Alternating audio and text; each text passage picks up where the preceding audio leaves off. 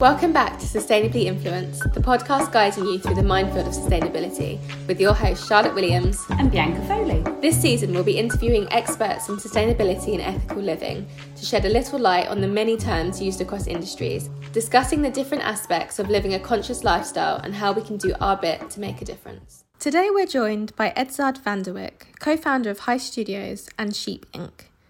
Sheep Inc. launched in October 2019 and is the world's first carbon negative fashion brand, leading the way in being a restorative brand with a net positive impact. Alongside this, they are also the first brand to provide a fully traceable and transparent account of the supply chain and carbon footprint, accessible with the tap of a phone against an NFC tag on the sweater hem. Thank you so much for joining us. So, as the world's first carbon negative fashion brand, do you think this is something that other brands will soon look to replicate? So yeah, I hope so because I think that obviously the fashion industry has got a lot of cleaning up to do, and I think that the targets that are being set at the moment by a lot of the industry are eh, just not enough, right? I mean, that was really the genesis of the company as, as we were kind of looking at how the fashion industry was behaving, and we really felt that the targets that were being set were, were just way too low, you know, and also the amount of commitment that was happening towards sustainable targets, whether it's carbon neutrality or beyond, was by such a small percentage of the overall fashion industry that, you know, and, and with the growth of the fashion industry being what it is, there was just no way that that was going to be as positive enough of an impact. So, you know, I think it's it's kind of imperative that people start to to basically have a regenerative impact, right? Start to have more to, basically put back more than they take out. Um, so the short answer is yes. I think that it's a really, really, really imperative for, for fashion brands to start um, to start kind of not only cleaning up their act, but then also having a positive or carbon negative impact. Definitely, it would be lovely to see more and more brands doing this. I just think how long, like most most sort of new phenomenon that happens, especially in the fashion industry. It always takes people a long time to kind of cotton on, doesn't it? Um, but it would be lovely if people would catch on a lot quicker. I just find that once more and more people are doing it, then other brands are looking to invest in it. But it shouldn't be the case. It should be do that from the start. Yeah, and I think, and, and that was really the genesis for Sheep Inc. was also when we when we kind of I suppose started exploring the concept. So my, my background is that I'd set up another um, e-commerce brand, fashion e-commerce brand, um, a while ago, and as I was kind of operating within the within the fashion industry, I really started to see the impact of fashion firsthand on the environment. And I suppose the, the, the real shock that came at that moment was the fact that I hadn't really realized how bad it was until I literally set up a company in the fashion industry and started seeing the impact. And what was also really surprising is then when I started having conversations with friends, and I'm talking kind of like 2016, 2017. So in kind of sustainability terms, that obviously so much has changed in those in in those four years. But what was really fascinating is when I then started talking to my friends and starting talking to my peers and saying, "Hey, listen, you know, do, do, do you realize the impact of fashion on the environment?" And what was so shocking was that nobody knew. Nobody knew, right? Nobody kind of really realized it. And you know, I know in the last six months to a year, a lot of that has changed. There's a, people being far more vocal about it, but it was very, very few and far between then that people actually knew of the impact. So uh, our starting point was really not so much like what should the fashion industry do, although that was obviously a key part of it, but it was really like how do we bring awareness and how do we get people to start both realizing that impact and most importantly start asking the questions, right? So that when they pick up a garment from a shelf and they, they like the look of it, they start to be conditioned to go, okay, but how was this made? What impact was it has has it had? Because I think that's the huge problem that has has happened, um, and it's true for so many industries. Is we, we just don't, you know, it's been such an opaque industry, fashion for so long. We are we're simply not conditioned to ask those questions. You know, we go into a shop, we pick a garment out, and we we buy it. You know, there's not a moment of check and that comes from two ways it comes from the customer not asking, and it comes from the brands not actually providing the answer or the transparency. And I think that was really for us the starting point was not so much it didn't actually start with kind of like the, the, the, the, I suppose the carbon negative impact, but it really was this kind of communication piece. It was like, how do we get that behavior change to start happening? And what conceptually can we do, and what can we do as a brand to start addressing that need for people to ask questions? And that was for us like an, an incredibly important starting point for kind of creating sheep and that's how i suppose the whole kind of like the brand and the concept came together. So if you look at kind of like the two things that we're do- the kind of like the three things i suppose that we're doing as a brand is first of all we felt that sustainable brands is, is, is the kind of simple starting point was that there weren't very many very high quality product options in the sustainable brand space and I think that is a huge problem. In um, you know that is a huge problem for people because they simply don't have the choice to choose a garment or an item of clothing that is, you know, kind of as good or better than some of the better quality players out there. And I think that is a problem as a starting point. People still buy products; they want to have the best product, right? They want to have a really good quality garment, and the sustainable credentials is the nice bit to have, of course but it starts with having a good quality products and i think that's where unfortunately a lot of sustainable brands don't quite kind of match up quality wise so that was kind of our starting point. And then we we kind of within the product we then started exploring kind of what is the you know what is the the what is the product that we should be selling and then what should it be made out of? And the piece that we the, the kind of the garment that we quickly realized that made a lot of sense from a sustainability wise was a sweater because it's such a permanent part of your wardrobe. You know, it hasn't the style hasn't necessarily changed that much in, in kind of like in decades. So it is something I've been I've inherited sweaters of my dad. You know, it really is something that you can have for generations. So actually, as a piece of clothing in its own right, it is sustainable because the design is has such longevity to it. So it retains a part of your wardrobe. And then the next question for us was like, okay, what is the um, what is the material that it should be made out of? And we, we then took a hard look at two materials. Um, took a look, look at a lot of materials, but we honed it down to two, which was cashmere and merino wool. Um, because obviously we wanted to kind of again match up to, to the highest quality products out there. And cashmere was incredibly problematic. Immediately, we found, you know, it's like even though it's a material, it's obviously has its luxurious, um, all the luxurious aspects to it as as a environmental um, environmentally friendly option. It's it's incredibly complicated. So we decided that cashmere wasn't necessarily the way to go, and then merino wool became for us a really interesting material because we then started looking at it and going like, okay, actually you can get to if you spin it in the right way and you you treat it in the right way, you can get it to the same quality as cashmere, but it has all these kind of technical benefits. So it has, you know, it's very good at temperature regulating. Um, it doesn't retain odor. It stays very well. It keeps its shape. It doesn't crease, etc. So again, as longevity built into the material, which is something that always has to be looked at, like that was a very kind of it, it was a very good sustainable option from a material point of view because it had such kind of longevity and, and um, you could wear it so often, right? Because of this these these various qualities. But the big problem with merino wool was, of course, the fact that you know it came from sheep, and sheep are methane producing animals, and livestock, as we know, is a huge part of the um, of the problem of the, the, the greenhouse gas problem.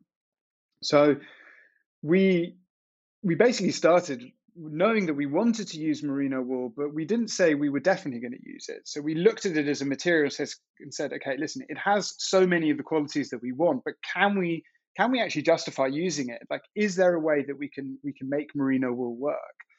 And the thing that we therefore very quickly ended up at is looking at kind of regenerative farms, um, regen- regenerative farming methods in New Zealand, um, especially, who are real kind of trailblazers in that regard.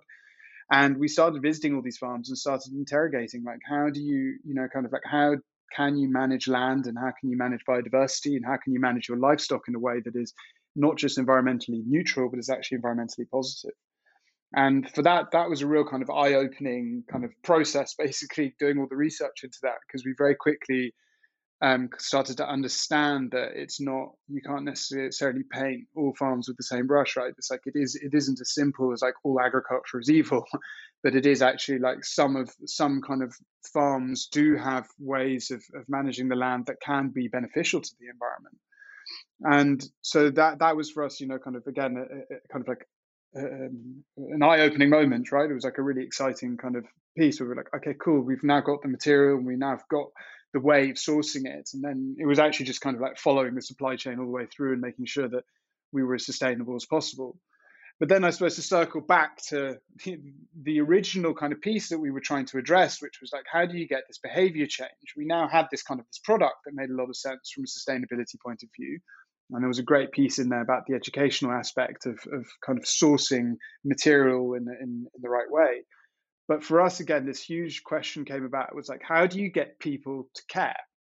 You know, and how do you get people to um, start asking the questions? And how do you start people getting people emotionally involved in the stories behind the things that they buy?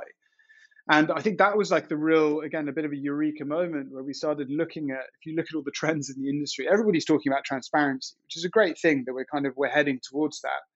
But the real problem with transparency is that, again, it, it, it's not necessarily driven by people asking the questions. It's actually just presented to people, you know, and I don't think people tend to look, you know, they, they tend to think, oh, that's nice. And it sits somewhere in the back of their head. But it's again not something that it, they they aren't conditioned to ask for transparency. And that was that was for us like again the kind of i suppose the challenge and the thing that we wanted to tackle was how do you add an emotional touch point to transparency that makes people want to become part of the story or makes people want to become involved in the story? And taking that into account, that's how we kind of, I suppose, came up with a core part of our concept, which is like, listen, if we're going to be selling merino wool sweaters, there's this whole life that's happened before it ends up in your wardrobe or at your front door. Like, why not have people adopt a sheep on the farm that they buy their sweater from? And you know the thing about that, which is which is hopefully which has been which has been very very well received and people really engage with, is like you just simply go, oh yeah, this thing's sweater on, that I'm wearing started life as a sheep somewhere, you know, and it just becomes this kind of like this touch point, you know, and this this I suppose this realization of like, okay, well, it started there, therefore I'm going to connect the dots between, you know, the sheep and me putting it on. And what we do is we give people kind of updates on on how the sheep is doing, about how the farms are doing, and it's really hopefully you know kind of our, our aim with it as much as it's a fun engagement piece for the customer is for people to start once again thinking about the provenance stories of other things that they buy so that you go into a shop and you pick a garment off the shelf and the, the thing you do is like where did this start? You know is something that becomes something that you start to think about. Um so yeah so that was like sorry that's a really long-winded way of asking the question is like it wasn't necessarily like the sustainability piece. It was really that kind of like that behavior change that we really wanted to we really wanted to um to address and then of course the carbon negativity bit kind of followed out of that um, because we also wanted to challenge what sustainability, what being sustainable means as a company. Um, and so that's how we kind of decided to, you know, kind of really push on this carbon negative messaging. Yeah, it's fantastic. Absolutely. Uh, it's, I think that's the most extensive kind of um, description or background of a business that we've ever had. brilliant. Paint the real picture. Really interesting that you said about um, how it's not it's a mixture between consumers not asking questions and fashion brands not telling the story properly. Um, because if you think about it, I've always thought about my kind of consumerism in a way that I've kind of been blind up until recently. So we don't know what um, goes into fashion because we don't ask questions, and that kind of naivety is kind of that ignorance is bliss kind of ideal. Um, I think now looking at because I've just got an email from um, Vogue Business, their their kind of daily email, and they have their whole sustainability sec- sector now, and I feel like so many brands and companies like Vogue are making a point of make showing like or making an understanding of you know fashion has its negative impacts in more ways than one and we need to understand what sustainability actually means. So it's really exciting to see a company that is based on that from the start because I feel like so many people need to have that that kind of dangled in their face for an understanding as much as you know we may you know follow the Vogue business newsletter and other newsletters that clue us up there are so many people out there that literally have no idea and don't think about the fact that my jumper came sheep at the beginning and things like that so it's it is really important that as much as it's a small part of the business, it's it's something that you are doing to kind of highlight to people who do have that ignorance and do have that kind of lack of understanding of what they are putting into the world um, to kind of highlight that they can do better and they need to kind of understand the origins of, of their clothes. So yeah, I think what you're doing is is interesting. It's like geeky interesting, but also really, really needed um, for on that kind of base level of like, hey, general consumer, here's that kind of it's essentially a, a bit of a gimmick having the, the, the sheep there. Totally, yeah. It's that impact that's like, oh wow, okay, that sheep, my clothes. What else do I need to think about? So yeah, I think it's I just think it's really cool. Well, thanks. And it's it's also like I mean to to to kind of like definitely to add to that, it's not.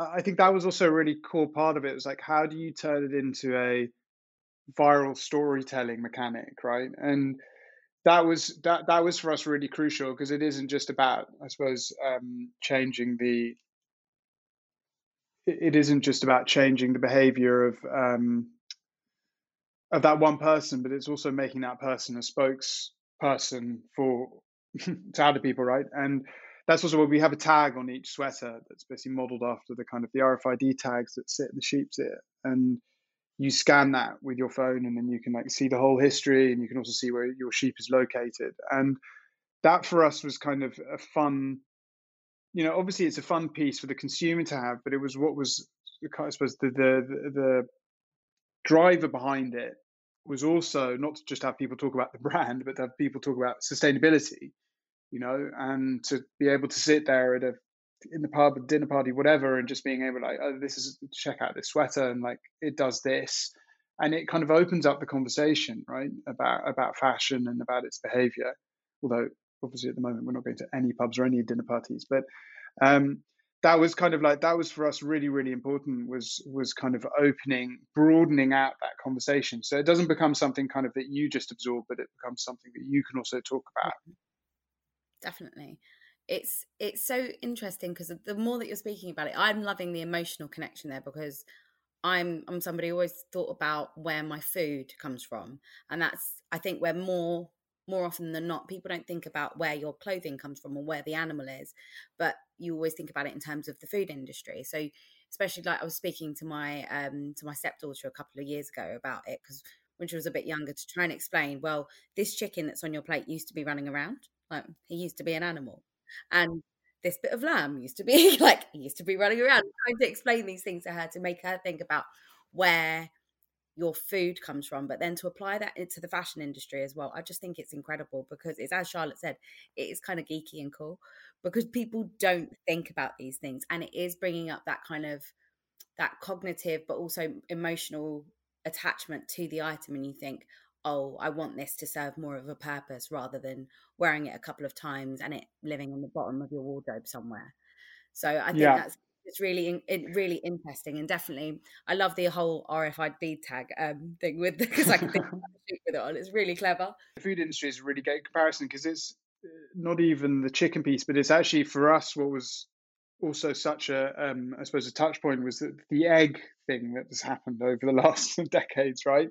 Where free range organic eggs becomes something that now becomes a must, you know, and we've obviously been been hammered with these quite rarely these images of like battery chickens and all of this. So we very quickly start to go, okay, I'm looking at eggs, free range, got it. Those are the ones I want because I understand at that point I have a mental picture of a happy chicken running around, right? And I think that's, well, you hope, but like I think that's kind of like the important bit is like that's a behavior change has been very it's kind of very subtle, but it is there, right? It's like it now becomes a moment for most people, and then the supermarket they very quickly scan the eggs to make sure that they are free range or organic, you know. And I think that's that's incredibly that behavior change is, is incredibly notable because it has in many ways changed changed you know kind of like changed how we how we eat eggs and therefore changed the lives of a lot of chickens around the world and I think that that is almost also the piece that we're kind of wanting to do here, right? Is the um, um, with the sheep that it also becomes this thing of like, okay, imagine a happy sheep, you know, and that's also, of course, the very important thing that we do is we also make sure that all the farms we work with not only have high sustainable standards but also very high animal welfare standards, um, so that you can think back to your sheep and know that it's kind of happily trotting around a, um, a field in New Zealand. That's fantastic. We were talking a little while back about um, how sustainability has changed a lot and how the conversation has changed, and how I think as time's gone on, the conversation is evolving and people are looking at different parts of sustainability. And I wanted to talk a little bit about biodiversity and the kind of projects that Sheep Inc. have invested in. Could you tell us a little bit more about that?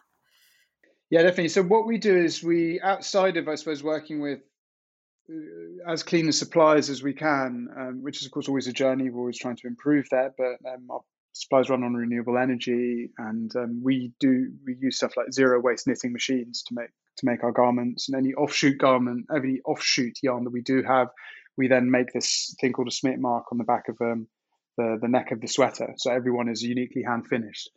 Um, but outside of that treating our supply chain, kind of really interrogating how to have a, um, a, sustainable supply chain, is we also dedicate 5% of our revenue, so really 5% of sales, not a profit, um, we dedicate to biodiversity projects. And that's also where our kind of official carbon credits come in, where we also then can kind of officially say that every sweater you buy from us has a 10 times carbon negative impact on the gross footprint of that sweater.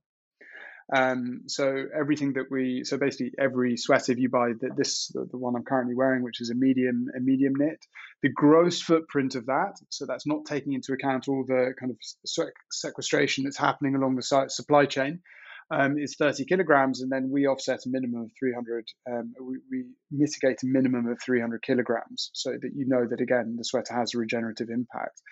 And what we do with um, the way we, I suppose, split out that investment, so it's 5% um, of revenue.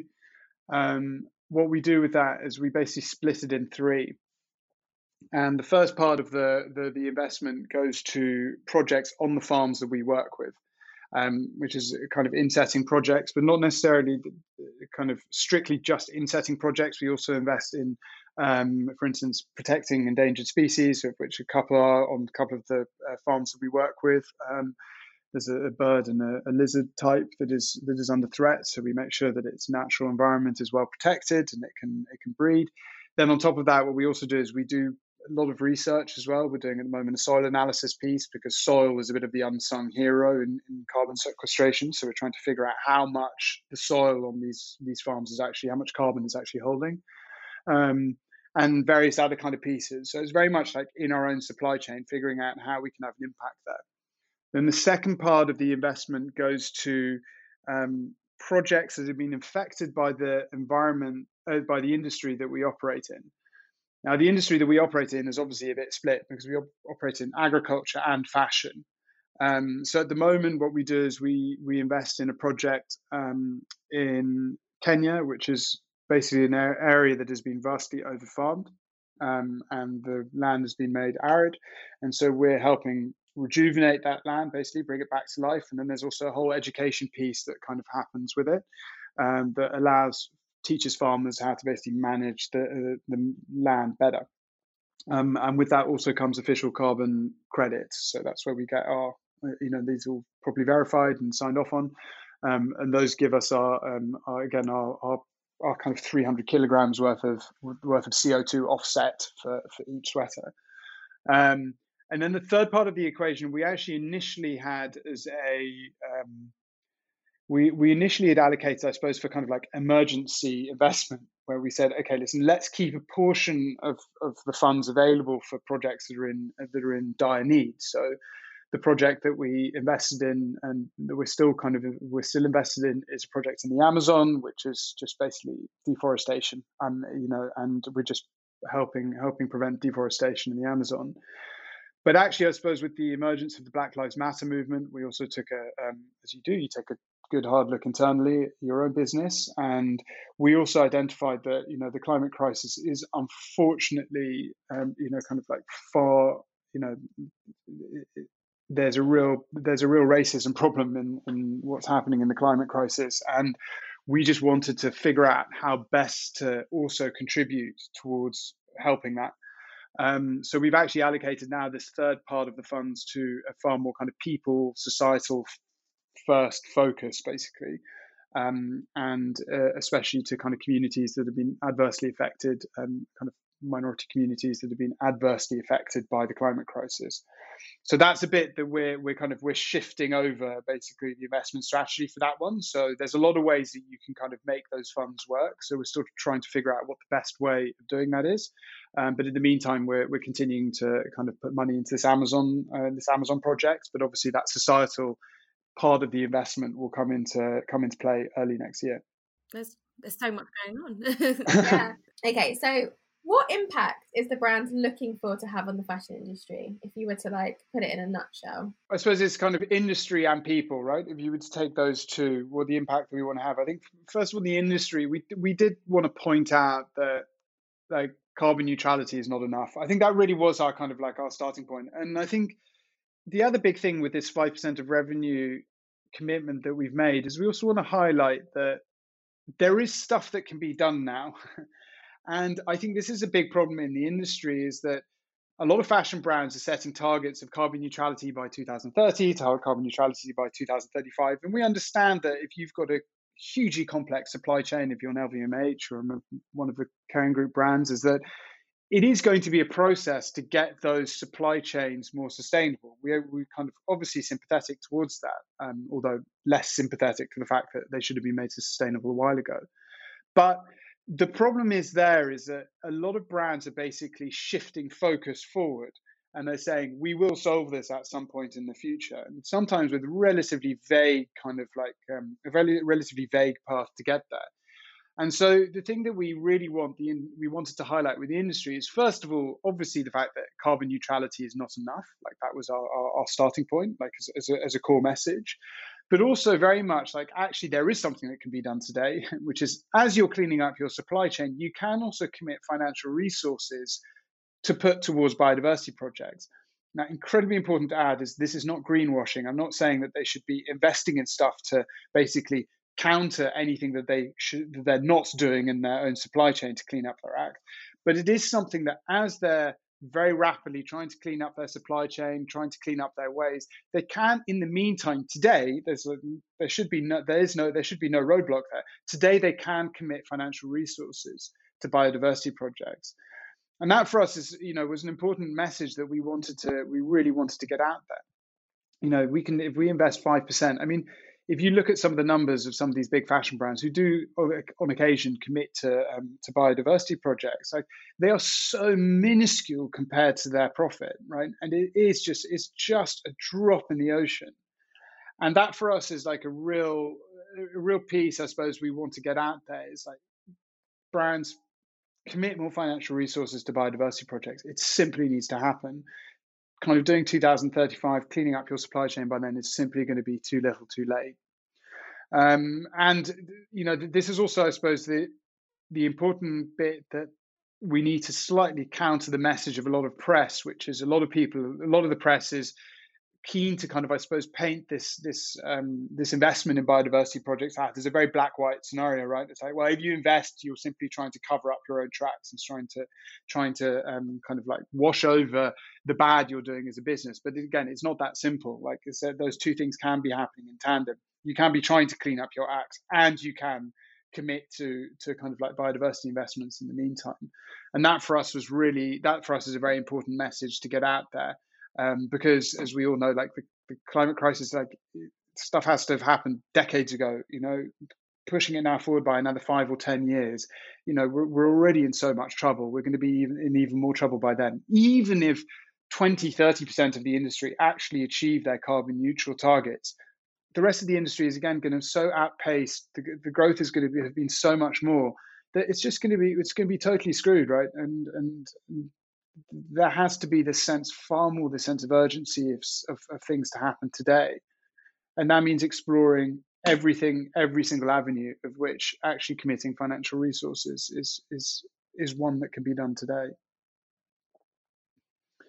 and then I suppose also from as then if you take that that's the industry side, and then from the the people side of the um, the change, I suppose we really want to bring in is is again this piece of having people ask questions. You know, that's really the behavior change we just want to introduce. We want people to start asking questions.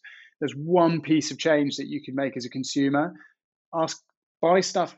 Look at look at everything that you want, and, and I'm not going to say don't buy stuff because we we do consume, and that's going to be very hard to stop that habit But if you are buying something, just ask the single questions like, "Hey, can you give me can you give me the provenance of this piece, or can you just give me a bit of background on how this was made?" And if you don't get an answer, just don't buy it. Just like be be that kind of you know be that black white about it. If you don't get the answer, don't don't buy it. And I think you know if that behavior change starts to happen in the the from the consumer side, then brands are going to have to clean up their act incredibly quickly. Or there's just not going to be you know they're going to be in real trouble. Um, so I think it's probably those two those two pieces. Definitely, I, the first one is actually a conversation I have been having a lot. We, we've mentioned it a couple of times with a couple of different um, podcast guests, but I have it a lot in my kind of everyday life. The idea of if you are not a company or person who has, you know, who is doing good in the world, let's say, and you've decided to invest your money into good, does that make you a good person or does that make you a bad person trying to cover up bad things? And I just, I think at this point, my standpoint on this is as much investment we can have into the world of kind of sustainability in whatever sense we want to talk about environmentalism we want to talk about circ- you know circular motion anything that's going to lead us to fixing problems that are in dire need of fixing i personally believe whatever your company is we just need that investment and we need to just take it yeah. but then there are lots of people out there we've had a few um, tweets and um, Instagram posts that we've seen um, together, and we've Bianca and I have discussed where people are just like, you know, why are you taking money, like bigger, com- small companies taking money from um, like huge organizations that aren't known for doing great things? And it's like, well, why are you taking money from them? And it's like, you know, that idea of money makes the world go round. We have, if if not from them, where else are we getting this money from? What's you know, how else are we going to power through? So it's a really interesting conversation um, that I think the sustainability um, warriors are having, and there's two sides to it at the moment, and I just think it's one that I just want to have on a larger scale and just get people to kind of shake up and be like, we just need money in this in this industry. yeah. We need to be investing in in good to be able to get the good results. Yeah, no, definitely. And I, don't, and I don't think, I think that thing of shaming people as well, just people become, I mean, even as a company, that people just get to a state of total paralysis, right? They don't know what's good anymore. And, you know, I think that, that there needs to be less, I suppose, shaming and more kind of nurturing, you know, for, for especially for these small, small companies. Education is key, isn't it? It's if you give people the information, then they can make an informed decision rather than acting blindly. And it's as you were saying if it was it's been a mix for however many years of consumers not asking the questions and these brands not putting the information out there. If we're all asking and all providing the info everybody can make a decision based on their own beliefs and their morals and then it's up to consumers whether they want to buy or not. But yeah definitely Absolutely. so thinking about the consumers and us as the general public um what is it that we can do to be part of the Sheep Inc.'s fashion revolution? um, simply get a sweater, but no, I think that um, I think no, I think more broadly, like you know, again, it, it does come back to the same thing: is that we just want people to start asking questions like that. That that for us is really the piece that needs to happen. Everything kind of flows out of that afterwards, right? you know there there just has to be this this again this behavior change where we start to ask the questions about the impact behind the things we buy and that's that's it you know it's it's it's again it's one question it's one piece of one behavior change you need to bring into your purchasing habit which is ask the question don't get an answer then you know just make that hard decision to then not buy the garment or not buy the thing that you want to that you want to um, that you were looking at. Yeah. That's definitely something that a lot of people will struggle with um but it's a mindset change. Totally and, and, and i think it is it is you know as easy as I say that, like of course it is tough, right? It's like there's not a lot of there's not a lot of brands doing, you know, there are there's a lot of nice stuff out there, and a lot of it is unfortunately not sustainably made, you know, and that is where you know the, the harder the harder choices come in. Um, but I'm hoping, you know, I think also in the next couple of years we're going to see more and more brands who are just going to have both, right? They're going to have a good product and be sustainable. Um, so that, that that choice should become hopefully at some point you should have more choice. Therefore, the choices should become simpler. Should be a lot easier. That's all we can ask for, I guess. Um, so our last question of today is one that I feel like you've already answered, but it'd be interesting to see if you have a different answer if we ask you in this way. But, if you could ask everyone in the world to make one small sustainable change, what would that be? so yes, I am going to answer it in a really boring way, which is like ask a question. Um, it really is. Uh, it's it's it's this kind of like single piece of advice that I think that, well, not advice, but it's a single single thing that I just think that would just change so much, right? Um, it is just you know where does this come from? Just just ask for the impact, and or just any type of touch point of, of you know the, the, the any piece of information that you can have about about the garment, and that's it. You know, and then make the decision. Like if you get the information that if you get something back that you like, or you can, you know, make. I think at that point it's up to to the individual to make a judgment call. You know, it's like okay, I think that's enough. You know, um, that that sounds good enough for me. Therefore, and then make the purchase. And if not, just don't. And you know, that's really that single behavior change. Should that come into play, then everything will change. Yeah, I mm. agree with that. Definitely. Yeah, I do agree with that. Oh, fantastic. Well, thank you so, so much for joining us today. This was so interesting, and I'm excited to read more and learn more about the company. Um, if we were to find you on the internet, where should we be? so we're um, www.sheepinc.com. So sheep included is the name of the company, but sheepinc.com is the website.